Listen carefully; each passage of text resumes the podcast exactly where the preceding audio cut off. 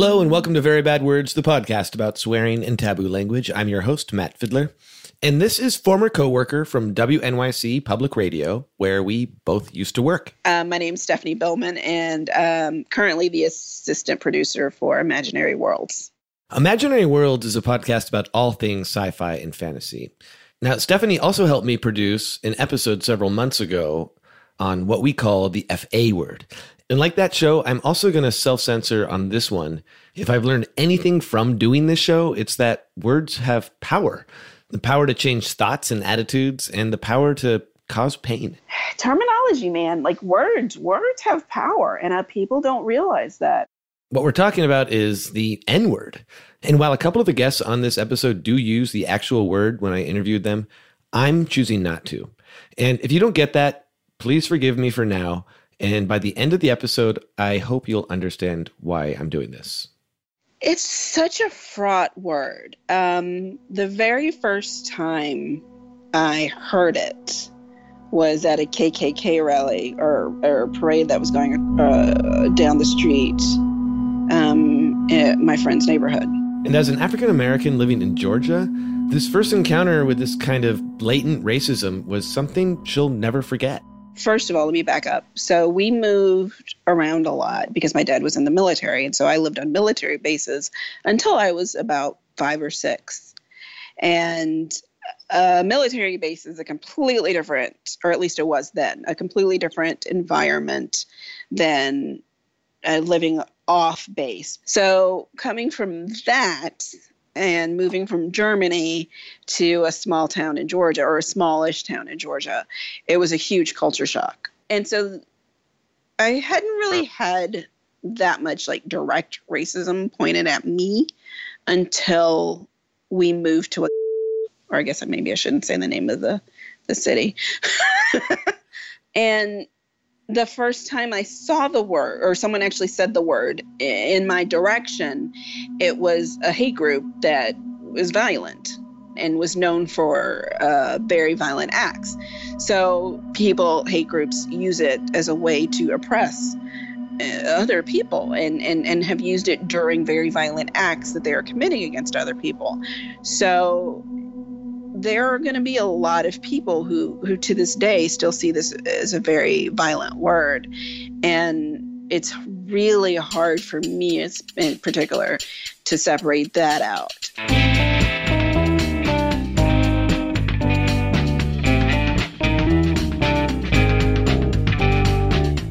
On this episode of Very Bad Words, we're going to listen to some stories and talk to some experts in an attempt to make sense of the N word.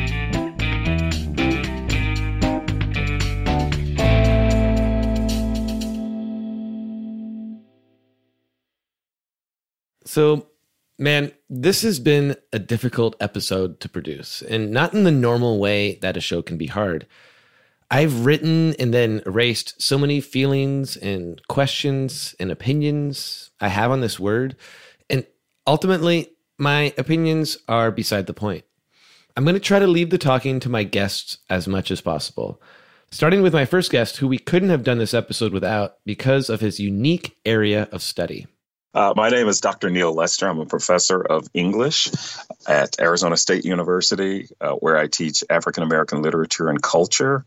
And I am one of the first uh, to create a course on the N word. So it's been part of my research for the last several years. Yes, he teaches a class on the N word, but it's about more than just the word. This notion that the word is much bigger than the six letters that comprise it.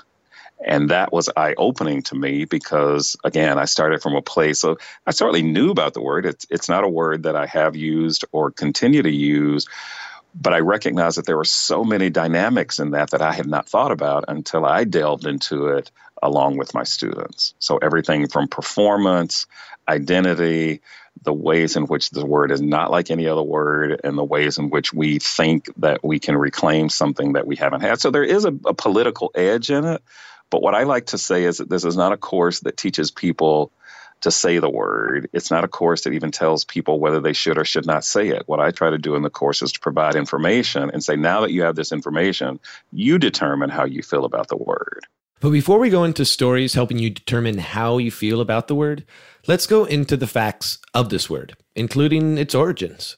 Origins can be contested. What I'll say is, you know, Kendrick Lamar has one theory about the word, and he says it comes from NEGUS, which connects with kings and queens of Africa. I know Tupac also had an mm-hmm. acronym for the word that was a way of reclaiming the word as something that was positive. I stopped using the N word so much in my raps. This is Malik Crumpler. He's a friend of mine and of the show. He's a wordist, a poet, and a rapper. And he heard that same acronym from Tupac that was supposed to reclaim the word. His, his meant never ignorant getting goals accomplished. That's cute. He's also 19 when he comes up with that ignorant shit. That's the thing with these rappers. Like, everyone's talking about them like they were wise sages. These dudes were between the age of 18 and 26 when they were murdered.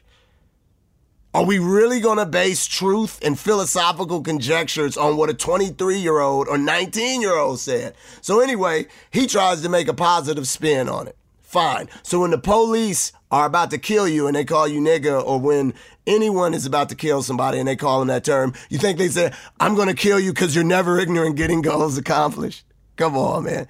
We'll get back to more Malik a little later in the show, but I want to return to Neal Lester for him to talk about what his research has come up with regarding the origins of this powerful word. The research that I've done points out that the word was probably first used in the encounter between Spanish and Portuguese, the encounter with Africans, and that it really started off as a neutral descriptor, negro. And that was probably in the 1500s. And it didn't take long from, say, 1574 to 1619 for that word that was just a descriptor to take on value. And that value became negative. The word was about the contrast, the difference between black and white. And anything that was black became the opposite of white. And so I say that in the context of, you know, the experiment that Malcolm X did when he looked in a dictionary and looked at all the things that were associated with black, both connotatively and denotatively. That's what black came to represent uncivilized, um, uneducatable, uh, ugly, unattractive. We still see that reflected in language today. Black as disparaging, whether it's blackball, black list, black market, black magic, um, black sheep black male versus all those things that tend to be the opposite when we talk about telling little white lies.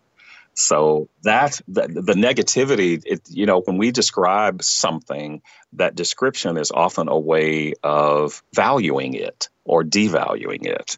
And it was not until, you know, even the Merriam-Webster dictionary described that word as synonymous with black person.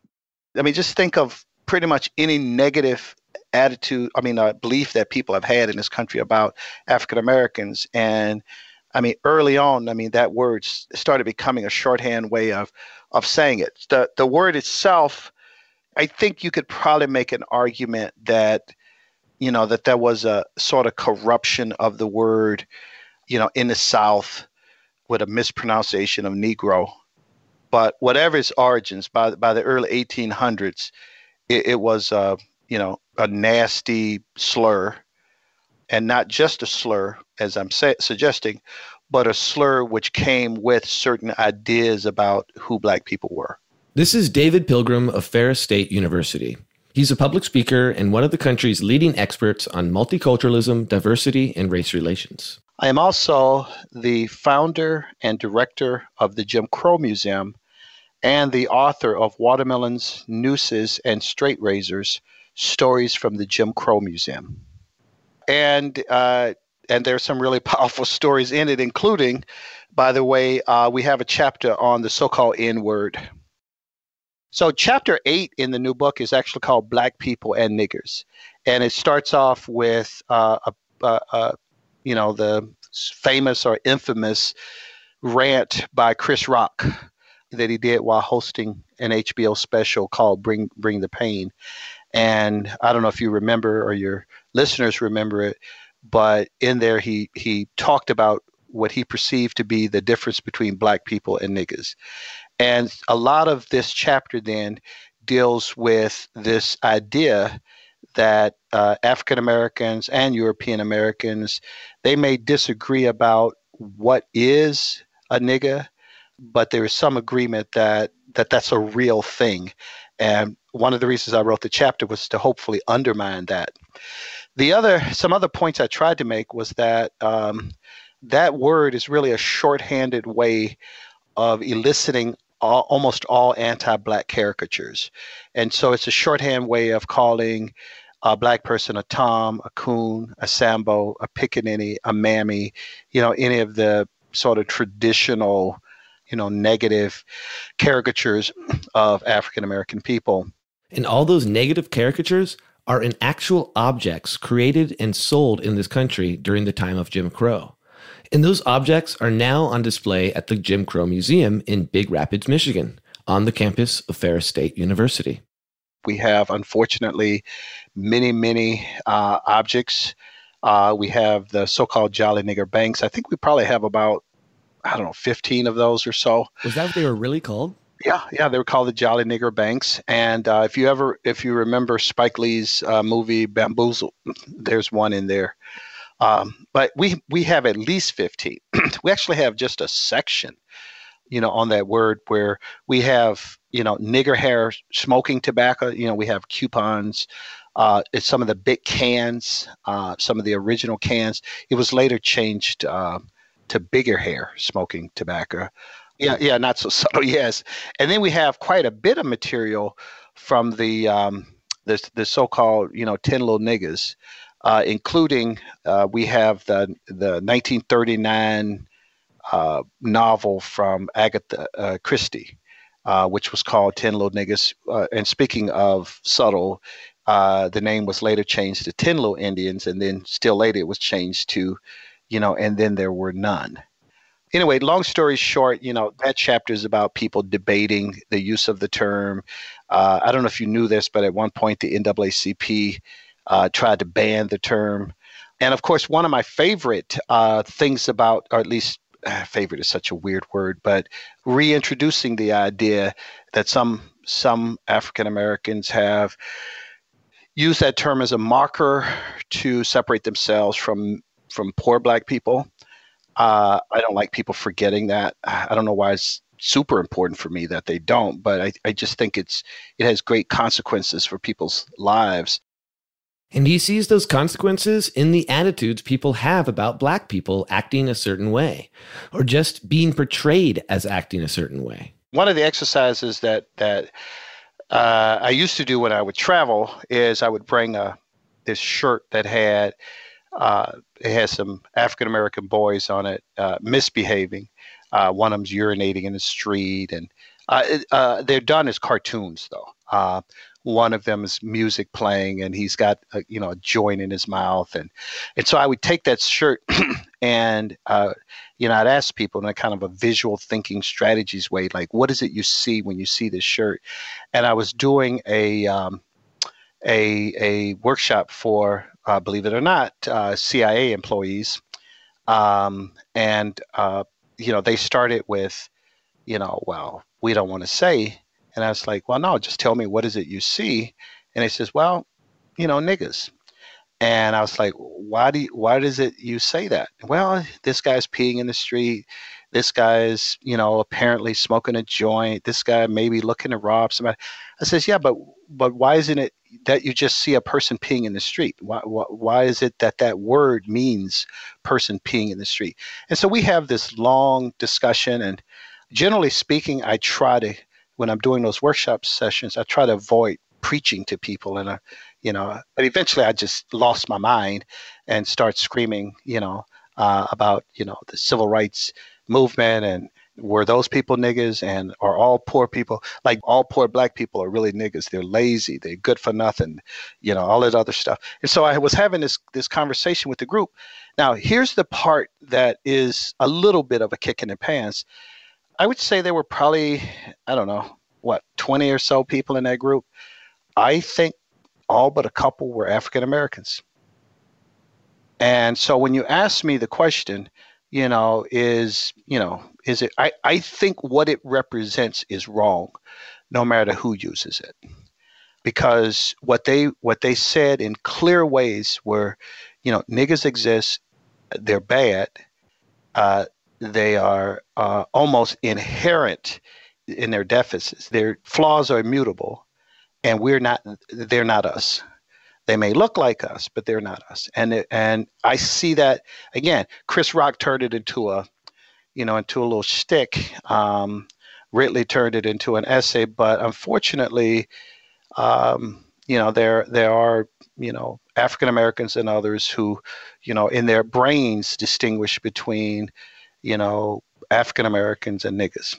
And he wants us to know that there's only one definition of the N word. It doesn't matter what letter it ends with. And I don't buy this whole distinction between, you know, nigga and nigga, uh, a nigga. I think, I mean, some of that is is a rationalization.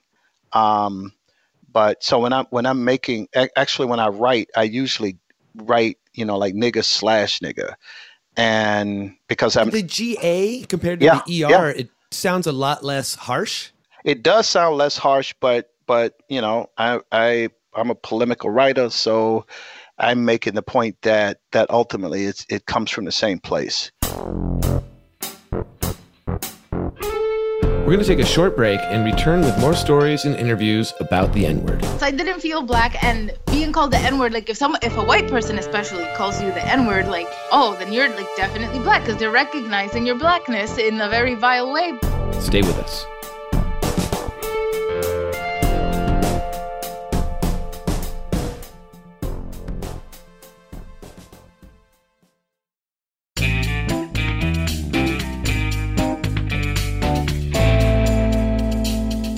Welcome back to Very Bad Words. I'm Matt Fiddler. Today, I'm sharing stories and interviews that I've collected over the last year on the N word. And part of the purpose on this episode is to show that this word, while it's vile and has an unquestionably horrible roots, it also has a different effect on different people.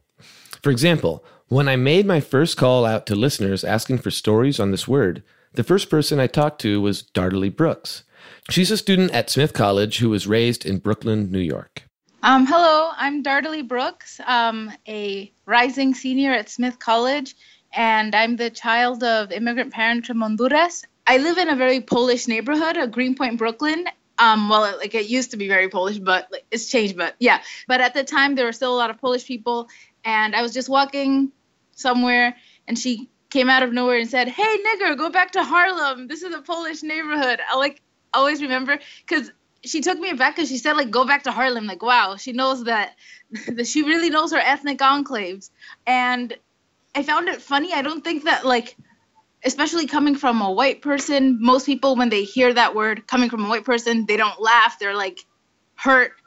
I mean, I don't think I can have the same emotional reaction that African Americans who have been here for generations, the, the descendants of um, enslaved Africans in North America, in the United States, I don't think I can have the same reaction because even though I definitely identify as a Black American and I know that, that that is what I am and that is what people perceive me as, I also know my personal history. I know that, of course, I come from enslaved people in Honduras, but I know that that word was not applied to my ancestors. We we um were emancipated earlier. We were able to gain more privileges faster and for those reasons i don't think i it has the same impact on me. It did make me feel like i was finally part of the black american community because i had been called an oreo by several people like like my cousins cousins who had they grew up in black neighborhoods. I grew up in a polish neighborhood. I didn't have much connections to um, black american culture sometimes my blackness people try to erase it um, in high school. Remember telling people oh my parents are from honduras and then immediately they would be like oh i thought you were black. And i'm like yes i am. And they're like no you're not black you're hispanic. Or like um, you're latina like that you're not black. And i'm like mm, but you thought i was black a second ago. Yes i am. Yes i didn't feel black and being called the n word like if someone if a white person especially calls you the n word like oh, then you're like definitely black because they're recognizing your blackness in a very vile way, but they're recognizing it. So I felt like I was finally part of the community. I wonder if some people, especially, you know, just anyone of color, um, not including black people, that they, they just see it as maybe just a word of this is the word of us that have been kind of victimized in the United States because of you know our background, and like they're just kind of taking it almost as like a generic term of racial discrimination. Um, I think I think that is the case um, with La- Latino, like dark mestizo people from Latin America, because there are white people in Latin America and people who are like have native blood with white, like mestizo people, and um, same thing with like um, Arab Americans, um, Middle Eastern Americans, and even like Southeast Asians, like Indian kids and like Pakistani kids in my school who said it. It didn't even because I I know that they're totally disrespected by like white America, and that word is used towards them. So like it actually. I, I didn't I didn't mind it as much when they used it. Like there was the Syrian kid who would say it all the time. He thought he was like he was an aspiring rapper. I don't know. Um, but he would use it all the time, and he said it's totally fine because I'm a sand nigger. Like I can say it, and like he has a point. That is what people call him. So the word is now um, broader. It applies to him too. But the East Asian kids, especially like the Chinese kids, like they are definitely discriminated against by white America, but they they're not they're not ever called that. That's not the word that is used to when people think of East Asians. And this is another caller, Ernie. He's Latino, raised in Los Angeles, and had a story about him and several of his black friends from high school. Yeah, no, this happened probably when I was about maybe 18 or 19. Uh, it was definitely just a little bit out of high school. And while Ernie didn't use the N word often, usually just quoting lyrics or something, his black friends would. So for to quote them, it, it was more like, uh, "Oh, these niggas over here treat me terrible," and they could be talking about like uh, uh, somebody at McDonald's. You know, they they didn't they they did something wrong, and they would use that just as a generic term for anyone, and then they would use it amongst themselves somebody was was being made fun of like y'all niggas need to stop this right now. Like you know we we they would we would all say it kind of to each other. I would very rarely say it. I would do it more um uh, as a song lyric kind of thing or a movie quote. Um it, it just it's not a word that i generally use to begin with. But Ernie reached out because there was a time when he did use that word around his friends that had nothing to do with a movie quote or a song lyric. He was being poked fun of and was trying to make a retort. I said something to the effect of like, "Y'all niggas do that all the time," and no one batted an eye. Everyone just kept going with the conversation. It was fine, and I, I, you know, didn't think anything of it. But uh, later on, a friend of mine that was at that same party, that with that group of people, we were we had gone to her house. So I was, I think I was dropping her off, or she was dropping me off, or something. And she said we were talking about those group, that group of people, and I was like, yeah, those niggas are crazy. And she stops me and she says, you know, I'm really uncomfortable with you using that word. And I, I pointed out that I had used it earlier in the night, that no, she didn't say anything then. And she said, I know, I know. It's just, I didn't want to say anything or make a big deal in front of the guys, but it just, it makes me very uncomfortable when you use that word. So Ernie said, sure thing. I understand. I won't use that word around you. But the problem came later on in the conversation where I had helped her with something or given her some advice about something, and she's laughing and she's like, "Oh man, Ernie, that's why you my nigga." And I had to stop her and I was like, "Hey, I'm not very comfortable with you using that word." And she she just looked at me shocked and said, "What What do you mean? I, I'm black. I can use that word." And I was like, "That's kind of the problem for me." You're allowed to use the word because of the color of your skin, but I'm not allowed to use the, co- the word because of the color of my skin it, it's a you know it's not fair and this idea of unfair seems to resonate with a number of white people I've talked to. They want to know why seemingly one group of people can use it, but they can't. Especially if they aren't racist. Maybe they have black friends, listen to hip hop, whatever. Take Bill Maher. On his show Real Time with Bill Maher on HBO, he made an impromptu joke calling himself a house N word when asked if he was going to be doing some sort of physical work. But of course, he didn't say N word. He got in trouble for the remark and apologized, but that wasn't enough for rapper Ice Cube. Ice Cube! Founding member of the rap group NWA, who came on the show a little bit later. What made you think that it was cool to say that? You know, I, I just. That's one question. I just explained. It, it, it, there was no thought put into it. Obviously, I was telling Dr. Dyson, comedians, they react and it was wrong, and I apologized. And you know, I, more than that, I can't do. I accept your apology, but I still. Now, I know you heard it's in the, it's in the lexicon. Everybody talking, but that's our word now. That's our word now, and you can't have it back. I know they're trying to get it back. It's guy, and I'm not talking about you, Yeah, Bill. yeah, I'm, I'm not, not- talking about you, Bill. Okay. But I'm talking about guys who cross the line every day because they got some black homies, they got some friends, they think it's cool, and it's not cool because when I hear my homie say it, it don't feel like venom. When I hear a white person say it, it feel like that knife stabbing me, even if they don't mean it. Here's Malik Crumpler again. He grew up in Oakland in the late 80s and 90s.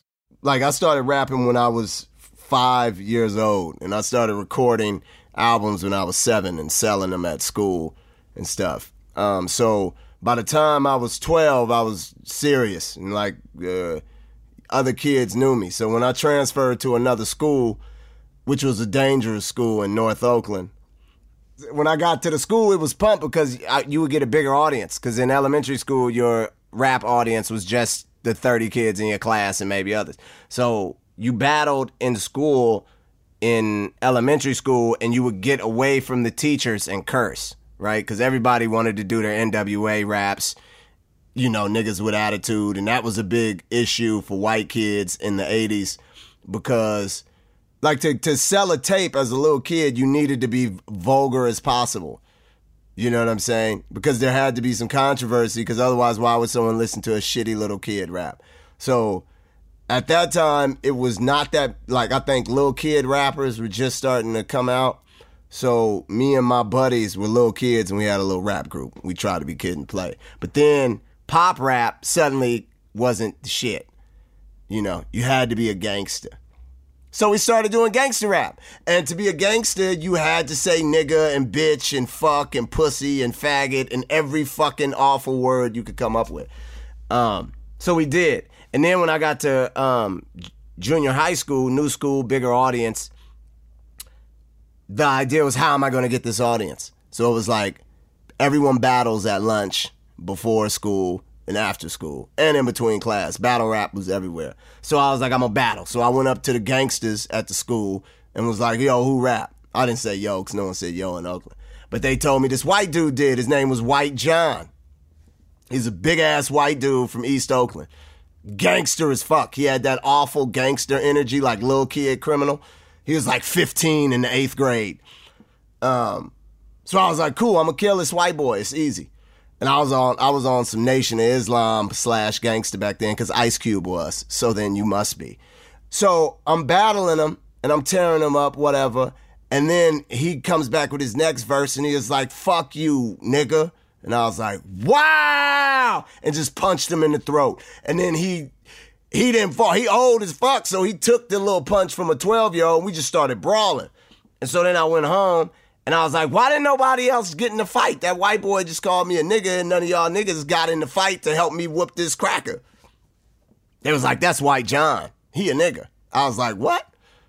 I didn't understand this, right? Because I didn't, I, I just didn't understand it. I didn't understand. Like now looking back, I'm like, okay, White White John grew up in the projects in East Oakland.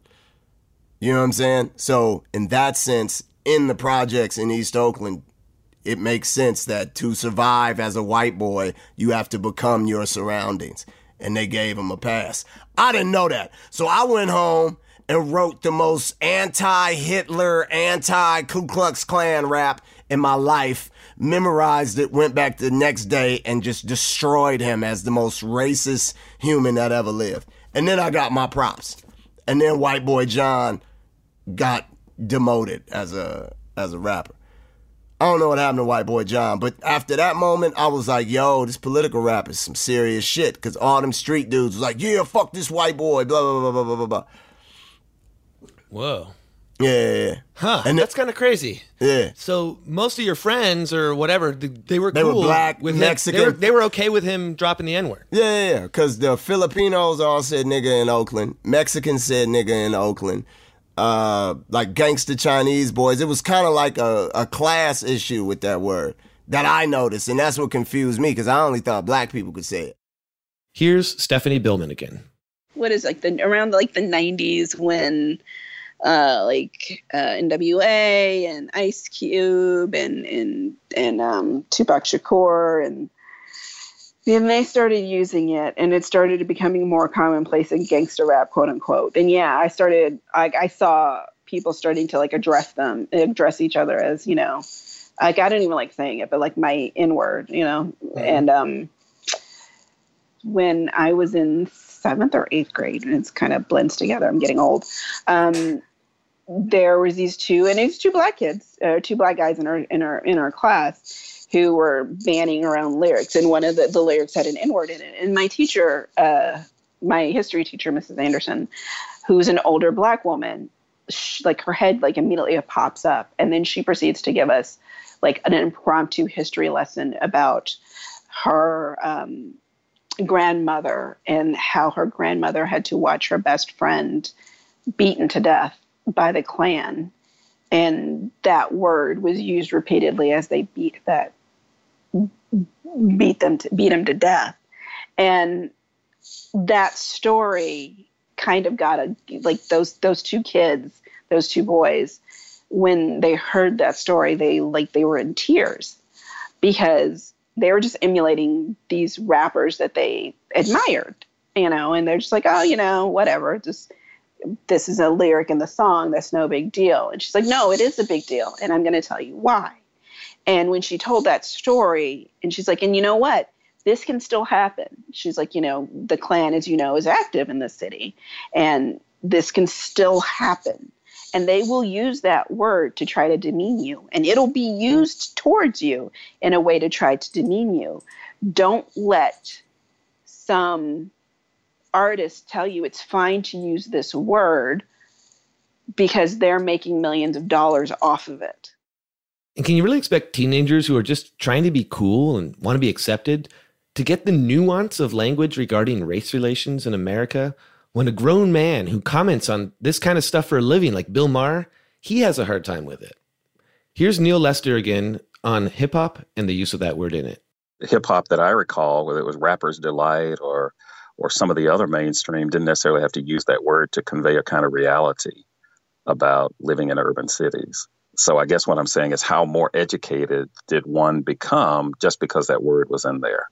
What's interesting is what you said because you know based on some of the the data that I've read, you that, that you are the demographic uh, that's mostly buying this mainstream hip hop and singing along to the songs, and those who are creating the songs know that.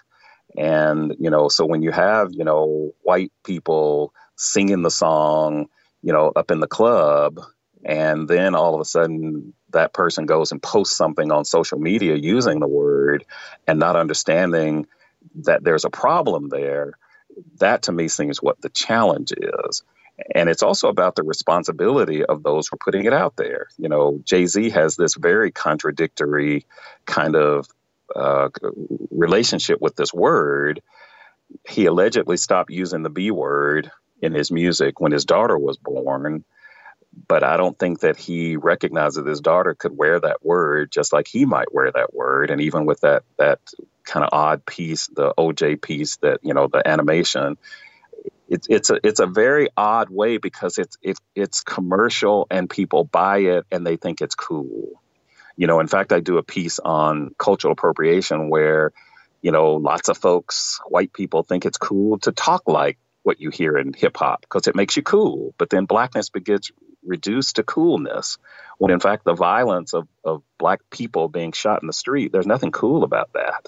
There's nothing cool about being denied a job. There's nothing cool about being charged more when you go to get a bank loan or to buy a car or any of these other things that we've seen where we clearly see racial bias. So cool has never been a factor in terms of what matters in this society most that becomes something that sells and markets in the same way that sexism and heteronormativity sell. But it doesn't make it necessarily right. Long time. How you doing? I'm good. I'm really Good. good. It's been a trip. Walk. I haven't driven through this neighborhood since high school. Yeah. You know, I've had high school friends that live just down Turtle down, Creek. down Turtle Creek. Yeah, on another This is Marcy Brown. She's a longtime friend of my mom. They were two of a three person administrative staff at a suburban middle school when I was growing up. Marcy was the principal of the school, and now she's semi retired. And I'm an educational consultant. Um, I'm the principal and lead coach with O Brown and Consultants. I wanted to talk with Marcy about something I've never talked to her about before, which was the segregated South that she grew up in the 50s and 60s. Um, I lived um, in the Jim Crow period. Was born and raised in the Jim Crow period. My grandparents uh, were sharecroppers. My great grandparents were sharecroppers, and before that, they were slaves. As a child, um, I went to segregated schools. I would um, pass kids who were in the bus going to the white school. And by the way, the whites and the Hispanics went to school together. Whites, Hispanics, everyone else went to school at the white school, but the African Americans, they had their own school. That's the Jim Crow piece because the other people weren't involved in the Jim Crow process. It was just the blacks. So when I was going to school or walking to school, I was referred to often by the white kids on the bus yelling out the N word. Um, it did not make me feel good. And sometimes uh, my group of friends, they'd yell back at them and throw throw rocks at the bus and all that kind of stuff. So it was never a positive thing, a positive word that was used. Um, so it was that that that's my experience with that word. A debate that a few friends of mine got into a little while ago is about the use of the N word in an academic setting. So I wanted to ask Marcy, as an educator and a former principal, if she would have a problem with a teacher saying that word in the context of academia. Should that word be adamantly avoided? if uh, one of my teachers, if I uh, was, I'm retired, but if I was working, I would be very offended by that if they used it in the classroom. I don't care uh, what linguists say about that. Um, that's my feelings because it, it does hurt. It hurts to the core to be um, to even hear the word um, because of the way. It, and you know, we've done this in America. you know, we've done this to people. You know, uh, this word uh, might not have ever even been in existence if people hadn't been oppressed. And, and an, uh, this is an opportunity or a way to continue to keep them down. So America did this. So from my standpoint, they got to live with it. So um, I won't try to change other people's opinions about it. That's theirs. This is America. You have a right to have whatever opinion you want. There's one thing that Marcy said to me that really got me thinking when we were talking, and that's what's the reason for speaking in the first place? It's to convey a message, right? the sender of the message is sending a message for whatever reason, but how the receiver receives it is the most important part. And the way they sent it may have been done with an, with not an intent to hurt. But if the receiver received it that way, that's the way it was sent. Here's Neal Lester one more time. So, what I'm often asked in a kind of reductive way is So, are you saying that the word shouldn't be said? I said, No. Are you saying that you've never said the word? I said, No. What I am saying that if you are using this word in a historical context, then you can use the word. If you're using this as a, uh, you know, in the civil rights movement, or you're in a play and you're, you know, writing about slavery and this was a language that was used, that feels authentic but that you know to somehow imagine that every single way that it's being used now is some historical context is nonsense. And we've got to say more than this is a term of endearment because i don't know what that means. And as i watch the help and as i look read slave narratives masters thought of their slaves very endearingly but they were still property. They were property that we were endeared to